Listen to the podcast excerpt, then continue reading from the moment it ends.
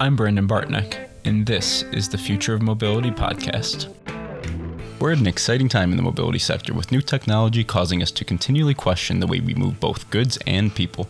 My job is to talk to the people leading this revolution and to highlight the challenges and opportunities we face as we develop and implement safe, sustainable, and equitable mobility solutions.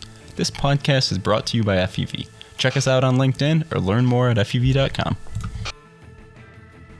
Today's guest is Marc Ausman. Marc is CEO and co founder of Airflow.aero, a startup developing the first electric short takeoff and landing aircraft developed for middle mile logistics. This is interesting for a few reasons. One, as you'll listen, Marc's background is incredible, including chief strategist of the Airbus Vahana project, which you might recognize if you're in the aerospace field.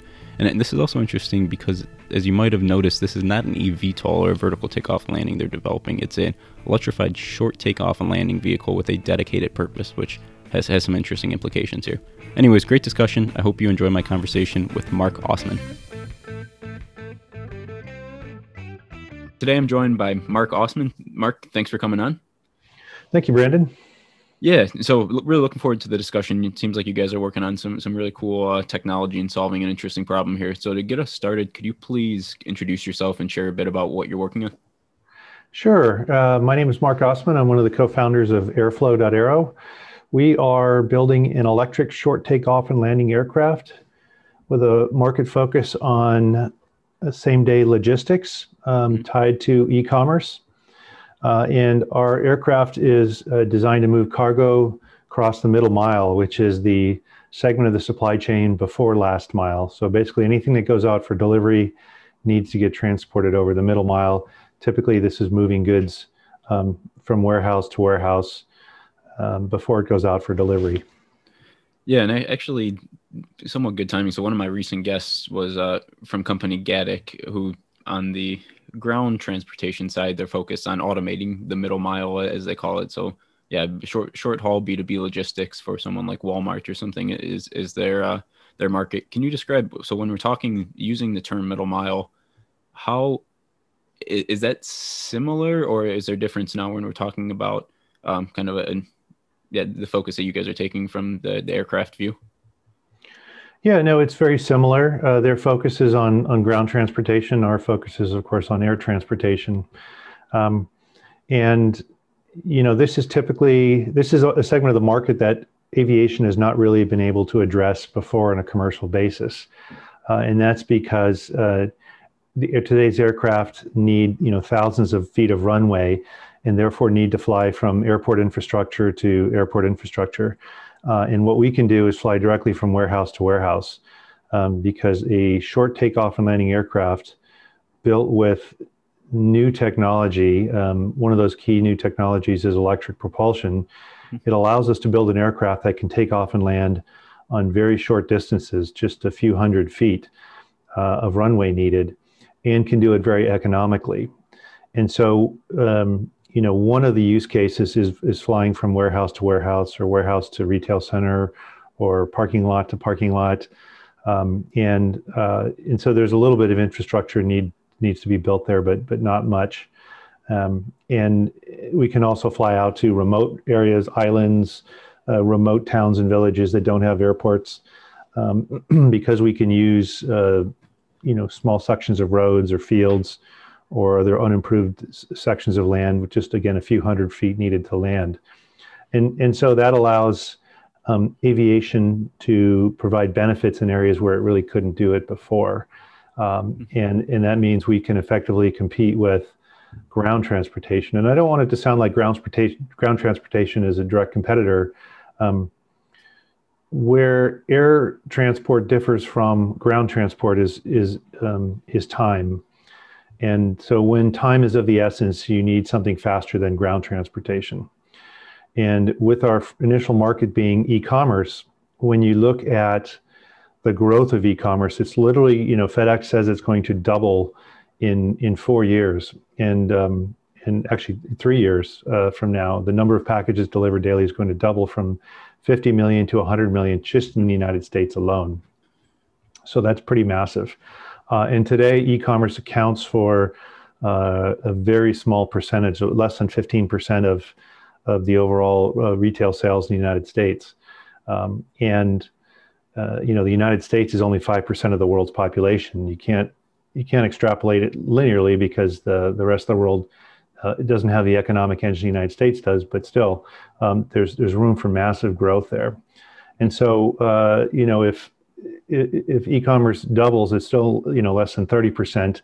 So there's there's still a lot of room for this. And when you look at um, you know doubling or tripling or quadrupling the number of trucks on roads today, um, and when you look at the needs to move cargo faster and faster, uh, that just doesn't make sense. That's not a long-term solution, regardless if they're automated, regardless if they're, uh, you know, if they're if they're electric or diesel, and and so um, air transport will be a solution in the overall set of solutions that logistics companies have available to them. In certain situations, they'll use trucks or vehicles like Gatik. Uh, in other situations, they'll use air vehicles um, where uh, time is is really much more uh, uh, of the essence, and and that's where we fit in. So it's it's a new, um, say a, you know, a new arrow in the quiver of tools that logistics companies have available to them to address the needs for same day e-commerce and moving goods where uh, the time sensitive nature is becoming more and more uh, important. Well, and uh, I want to circle back to kind of the, the application and what the business looks like and, and things like that. But I, it, it seems like part of this is really enabled by the technology too. So, so I'd like to, to spend a little time talking about these electric short takeoff and landing uh, vehicles. So from my, my understanding, uh, this distributed propulsion system is, is a critical enabler here. Can, can you speak to kind of the, the importance there? Yeah, it, it really is. And uh, the technology is just now good enough to be used uh, in aircraft. And a little background on how we got here. Mm-hmm. Um, the Airflow team, all of the co founders of the Airflow team worked on the Airbus Vahana program, and that was an electric vertical takeoff and landing aircraft that we built while we worked for, for Airbus uh, in the Silicon Valley outpost called A Cubed. And a Cubed uh, starts um, their their mo is basically to start various projects to explore new technologies, and they have projects for for manufacturing technology, and there's a air traffic management, there's um, a per seat on demand, a helicopter charter one. There's all kinds of these exciting ones, and one of them was an electric vertical takeoff and landing project that lasted about three years, uh, and and so they're defined period projects where we set out to accomplish and learn more about a specific technology. And we did that. We've we built and flew a full scale ev eVTOL, flew about 140 flights, uh, and and uh, and then Airbus has now taken those learnings and incorporated into their overall urban air mobility uh, program back in Europe. And um, based on what we learned there, we learned that eVTOLs are very complex, very expensive to build uh, and have a you know a very challenging path to get into commercial service. And so we believe that an electric short takeoff and landing aircraft uh, is actually a much better way to implement electric propulsion and provide these benefits to to society. Um, and what electric propulsion gives you is two two main benefits. One is sustainability, of course, that's very obvious. But the less obvious benefit is that it allows engineers to design aircraft with capabilities that you can't build with piston or turbine engines. And, and that's because piston or turbine engines don't scale down very, very well. Uh, small engines are very inefficient, they're very loud. Uh, you know, the mechanical nature of them makes them uh, very costly to operate compared with electric motors, whereas electric motors scale up and down very linearly in terms of, of power. So, what it allows engineers to do is place a lot of um, smaller motors uh, that drive propellers all around the aircraft. Uh, in the case of a vertical takeoff and landing, like the one we built for, for Airbus, we had eight motors and propellers that would lift the aircraft. Uh, and that compares with a helicopter that typically has one big rotor powered by a gas turbine or a piston engine. Uh, and so, because you have eight rotors that lift the aircraft, you have, you know, if one of the motors fails, you still have seven others uh, that can that can support that. Um, but the trade-off is complexity. It's all software driven, uh, and and the ability to transition from vertical flight to horizontal flight is is, is very tricky.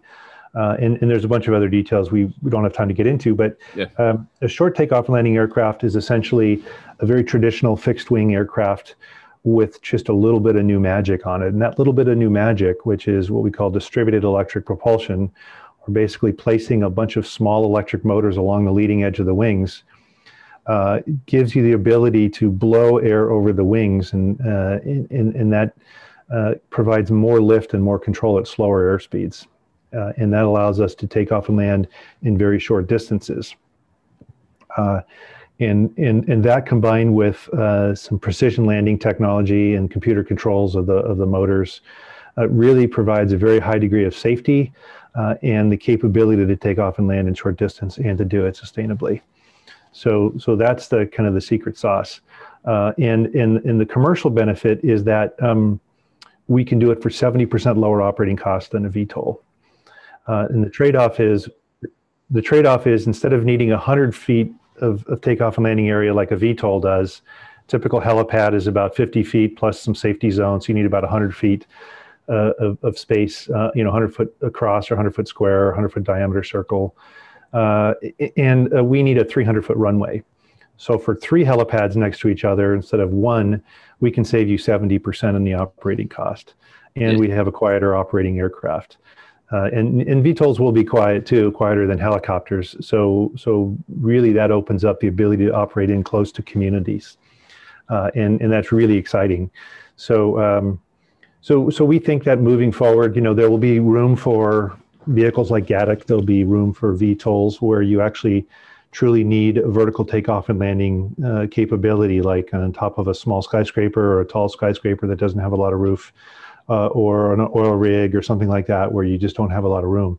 But when we look at distribution centers, um, almost every single distribution center has enough room to put a 300 foot runway on the roof or uh, next to it. A lot of these distribution centers, the regional ones in particular, are out in the middle of nowhere and there's lots of land right around them. And so we can build what's considered basically a private airport uh, coincident with these um, distribution centers and, and use those for, for takeoff and landing. So the real secret sauce is that electric motors, batteries, and in hybrid technology are just now good enough to be used on on aircraft. And how do you think about? So I imagine on the electric side, so batteries, right? Cost and both uh, density, right? Particularly uh, weight density or mass density, N- not the greatest as when you're comparing it to a traditional liquid fuel. So how are you guys thinking about that? Yeah, well, it, it's definitely not uh, as, as energy dense as, as, as liquid fuel. Um, you typically have more energy density in the fuel itself than you do in batteries, but a, a gas or turbine engine is not as efficient as an electric motor. Mm-hmm. So you lose a lot on the motor side, and if you you know uh, on the engine side, on the gas engine side, and you lose less on the uh, electric motor side. So when you net out the both of the systems, it's not as bad as you might think. I, I don't have the numbers top of my head, but it's not as bad as you might think. Nevertheless, um, you know, a pure battery electric aircraft will get, you know, again, it depends on the configuration and everything, but, you know, 60 miles is, is generous. Mm-hmm. Uh, and and th- so there are missions for, for that, um, you know, moving people within cities and those kinds of things. And you see some use cases. Uber is kind of uh, popularized that idea of moving people on a 20 or 30 mile mission. Um, but for our particular mission, where we need to go, you know, 100, 200 miles, if, if not more, we need to move to a hybrid solution. And uh, and that's the way automotive industry started. They started with hybrids like the Prius, mm-hmm. uh, and and only recently are electric vehicles. You know, when they first came out, they were in the 80 mile range, and now they're in the several hundred mile range. And so it's almost, uh, you know, and I've had four electric cars. They're they're just wonderful to drive just the experience is great. And now with the longer range, um, you, you, know, you can you can use them for a lot of a lot of um, places where you you know normally use a gas car, mm-hmm. uh, and and as the charging infrastructure gets built out, so just much better that way. And you guys would basically use a an, an engine on board as a uh, a generator more or less, and then all of the propulsion then would still come from the electric motors. Is that right? Yeah, yeah. There's different ways to implement hybrid electric, but you know, a, a common uh, way to move forward is you have a, a small set of batteries uh, that powers the motors, uh, and then you have a turbine or a turbine or a piston generator that, or you know, engine that drives a generator, which then, you know, either charges the batteries or drives the motors directly. And um, what's really interesting here is you can size that gas engine for cruise, um, whereas if you have a gas engine just by itself, you have to size it for takeoff power. Mm. And so you have this big engine that you just only use partial power for most of the flight. In this case, we can optimize it and we can use the batteries for, for surge power for takeoff. Uh, and then in cruise, you're just, you know, using the normal power of the, of the engine to, to drive that. So we can put a, a smaller engine in than, than you'd normally need for an equivalent size piston or turbine aircraft. You mentioned uh, automotive, and th- there's definitely been a ton of you know research and, and progress in the hybrid and mm-hmm. electric vehicle space with obviously what everything Tesla's doing, the Taycan, the Audi, the, everyone's in GM, uh, they're all in on it, right? And and there's been some solid advancements over the last five years or so, in, in particular. How how much of that is transferable to an aircraft? Uh, well, you know, it's just the state of the industry is is moving forward, and the volumes are so much higher with with uh, automobiles mm-hmm. uh, that um, you know aerospace can piggyback on on the advances that they're doing. You, you, often the thing though is with with aerospace, we're a lot more sensitive to weight, um, and then in the case of, of VTOLs, where you have these really high discharge rates, um, much higher than you do in automobiles you know you may or may not be able to use the same batteries that you have in, in automobiles because uh, you know batteries are you have to look at, at, at discharge rate. You have to look at um, you know temperature ratings that they can handle. You have to look at um, the amount of cycles that that chemistry can support. And and so each application optimizes for a certain trade-off among those different variables. And there's other variables as well. Mm-hmm. and, and so um, a, VTOL needs certain types of, of, optimizations, whereas a STOL, because we use much less power for takeoff and landing, uh, we have a different set of trade-offs. And I think a STOL aircraft, um, a STOL aircraft is much more likely to to use the batteries that automobiles can use because we have a lower discharge rate uh, than uh, you know than VTOLs do. So I, th- I, think there is a lot of, of, of, of tie over, but we do need to have we're held to a different set of safety standards. Mm-hmm. So the way the the cells, the battery cells themselves, will be packaged uh, is going to be different because we have to monitor them, and we more importantly have to be able to have a way to to to not have runaway. Um, you know, runaway is called runaway thermal events. Uh, because in a in a car, of course, you know you can pull over and and and get out of the car. In an aircraft, you can't do that. So they have to be much more they have to go through a much more rigorous uh, safety certification process, uh, and just the overall design has to be much more robust. So the cost is going to be, we estimate about five times higher uh, for a, a, pack of, of cells than it will be for automobiles, uh, and like Tesla's, you know, getting them in very high volumes. Um, uh, and that's driven by the the safety aspect needed for aircraft and the and the certification process needed to to be able to run those in aircraft.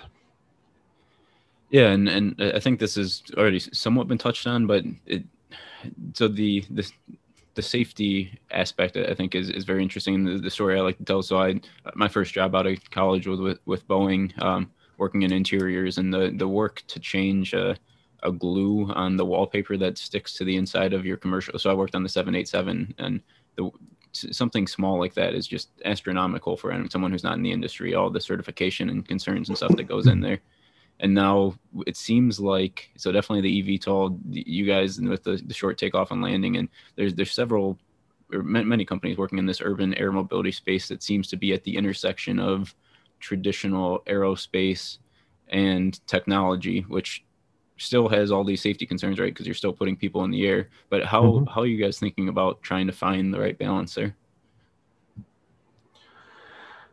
Well, we I guess there's different ways to answer that. We are we are taking an approach that minimizes the risk of the program overall by building a, a, a short takeoff and landing aircraft. Mm-hmm. So in a vertical takeoff and landing aircraft, basically everything in that aircraft is new technology.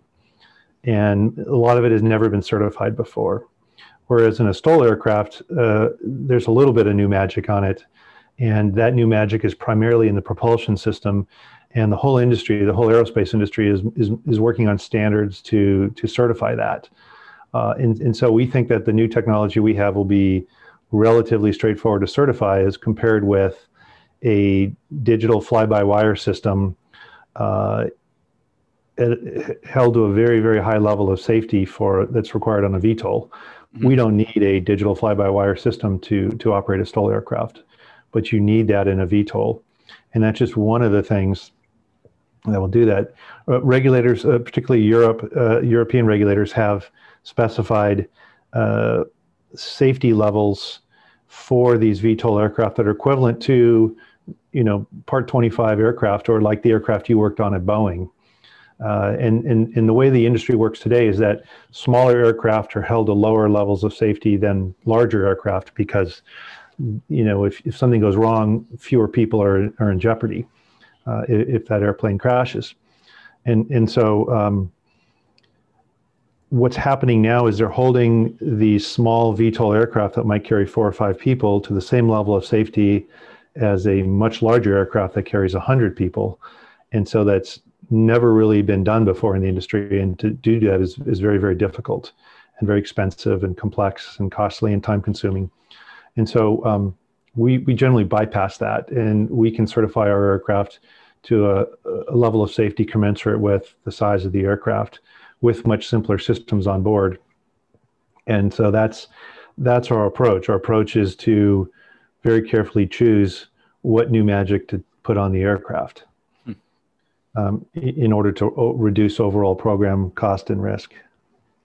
Yeah, that, that's interesting, and it makes a lot of sense, and I think somewhat uh, somewhat related. So at the beginning, you you spoke about different applications for this electric short takeoff and landing uh, type vehicle, and I understand you guys are, are focused on kind of this this middle mile short haul B2B um, logistics in, in the uh, at least at the beginning, and then there, there's room to grow from there. But given all of the potential kind of as this new technology enables a new type of flight and a new type of vehicle, how how were you able to center in on the middle mile um, as kind of your initial application and Hmm. has has it been difficult to kind of avoid all of the different distractions or other ways that you could potentially go?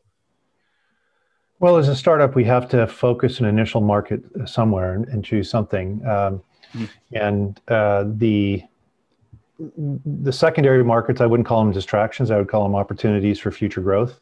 Yeah. And you know, and so so the primary market is this middle mile. Secondary markets are are, are carrying passengers, are military applications, uh, backcountry stuff, uh, disaster relief. Mm-hmm. Um, there's there's you know there's there's lots of other opportunities for not only where this aircraft can be used, but a family of different size aircraft that can be brought to market to address different use cases as well.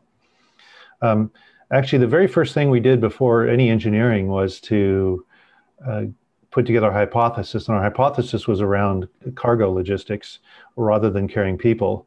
Um, one, because I think it'll be easier to build the infrastructure, and in a lot of use cases, you actually don't need any new infrastructure. Whereas, um, if you are carrying people, you need to carry those people in close to where the population centers are.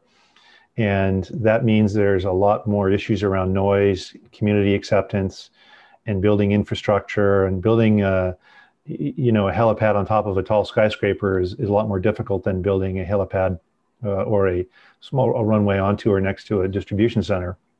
Especially you if know. you're trying to get DC fast charge or something there for to charge up the batteries, right? Well, that's the other thing too. Is is a lot of the passenger vehicles on these short missions are are depending on on electric. Well, if you want to bring a DC fast charger to the top of a skyscraper in the middle of a city, it's not as simple as as one might think.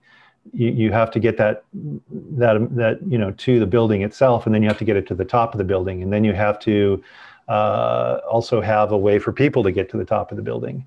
And then you also have to have all the fire suppression systems and everything for, for uh, battery type vehicles up there as well. So it's, it's the devil are in the details is the devil's in the details on that, that kind of a thing there. Um, and, and so uh, between, uh, you know, having to fly uh, either in a city center or where there's a lot of residential or people or having to fly in in an industrial area where uh, there's you know cargo we think that the ability to grow this business in a cargo area will actually be uh, much easier and also when you have all this new technology on an aircraft uh, carrying cargo versus people we think is just a, a, a better way to introduce new technology um, as you may know uh, urban air mobility has been tried in the past in New York and in other places around the world. It's been tried with helicopters in the 60s. It's been tried here in the San Francisco Bay Area. Uh, and uh, you know, noise was was a major issue, but also there's been some high-profile crashes in New York City on the top of skyscrapers, and and what happens is parts of the helicopter fall off and, and tumble down and kill people on the street, uh, and so um, that's one of the reasons that VTOLs are being held to such high levels of safety because of you know what we've learned in the past and we don't want that to happen again. And that could effectively really hurt the industry. Um, we, we, think there's any issues in an industrial area they're going to be uh, much less than there will be in, in, a, in a city center uh, and, and so the hypothesis was around you know carrying cargo and and so what exactly does that mean and so we talked to a lot of logistics companies uh, retailers who are moving into e-commerce. It's very clear that e-commerce is a big driver of growth for, for many uh, retailers and logistics companies, e-commerce companies. Uh, and, and, um, and, and, so exactly how could they use this? And what came out of those discussions was this idea of moving cargo through the middle mile. Uh, the last mile is really for small drones, and there's a lot of activity in that space. And there's ground robots for that, and there's aerial drones. Um, kind of similar to what's happening with Gatik and with what we're doing, right? Mm-hmm. Both solutions will be useful. It just depends on the use case. Um, and, and so this middle mile, this idea of moving cargo between warehouses, which traditionally, you know, trucks are fine because it's not very time sensitive.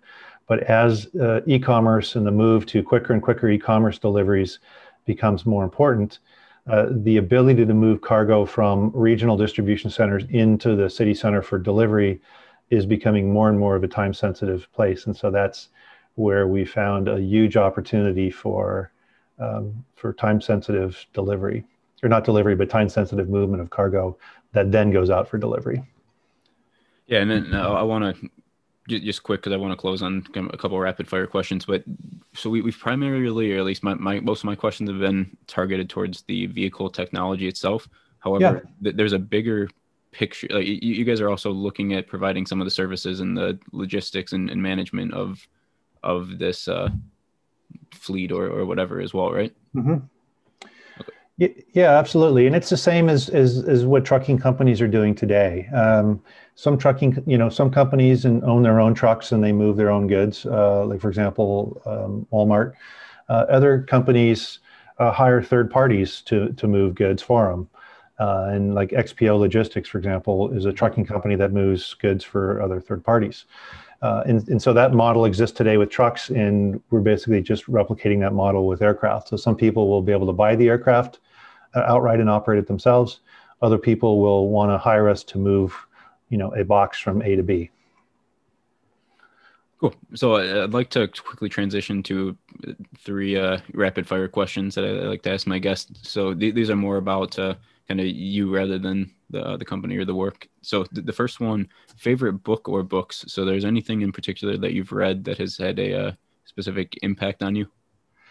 Yeah, you know, I'd, I'd love to read more, but I I um I just don't make time for it. But I'd say the book that I've really enjoyed the most is probably um, a book called Atlas Shrugged mm-hmm. um, by Ayn Rand. And are you familiar with with that yeah. book? Yep. Yeah. So I really like that book. Very inspirational, I think. Cool. How about a, uh, a hobby of yours when you're outside your work, and if you want to extrapolate beyond uh, in the middle of a pandemic, feel free as well. Yeah, well, I, I do fly uh, recreationally. I've been flying for 30 years, 35 years. Um, I flew in the Navy, um, but now I just fly for fun, and um, got my license in college, and that's really great. I in the in the in the winter I enjoy skiing, in the summer I enjoy mountain biking. Cool. And then the last of the uh, the rapid fire questions. So, uh, uh personal strength of yours. So, so what is, and I know, so this air, airflow um, aero, interesting, right? You guys are starting up. This is not the first company that you've been involved in kind of uh, early stage startup. So w- with all that being said, what, what do you think is something that you do particularly well that enables you to yeah, be successful? Yeah. Um, I think probably just uh, get, getting stuff done and, and, pushing through some, you know, pushing through some challenging stuff. Uh, this is the third company I've started, and um, they're all very, very difficult to, to get going. There's always something, uh, if not more than, you know, more than one thing, several things that you all have to kind of push forward and overcome to get the get the ball rolling. Um, and being a small company, it's you know really hard to to do that. So. Mm-hmm. Um, but I really enjoy the challenge. You know, a few times I've worked for large companies, I've found it to be kind of slow and, and boring. And so I, I think my place in the world is just in in uh, smaller environments where uh, I can have a bigger impact on on, on the world around me and, and get things done. And just just to quickly expand on that, so as I understand, uh, so, so, you guys are in kind of or just just kind of leaving the exciting, um, creative aspect of find a problem that we want to focus on, figure out how we're going to approach this, and then now getting more into an executional, operational standpoint, right? And is that kind of what you're talking about? The the being able to get stuff done is to be able to kind of make that shift and actually go and execute on the the big idea. Well, you know, uh, finding on you know a lot a lot of companies start by just building a product like, hey, there's this cool technology, we could build this thing, right? And then mm-hmm then later on you have to figure out what to do with that thing. And and i think a better approach is let's find a problem in the marketplace and you know and, and so finding what that problem is and really identifying that problem and surrounding yourself with people who can help you really refine the value proposition that's you know that's just the first phase of getting it going. Then the next phase is okay how do we solve that problem? What's the best way to solve that problem?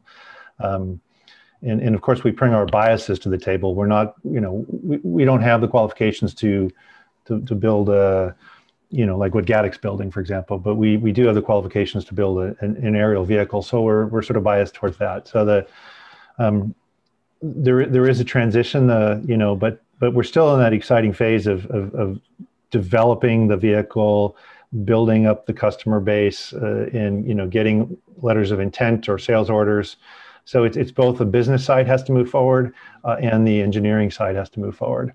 Um, I do think that engineers very much enjoy building um, something that solves a specific problem, which increases the chances of it being successful in the marketplace, as opposed to just being a technology that they're building and not sure how they're going to sell it, um, because that can bite you uh, later on down the road.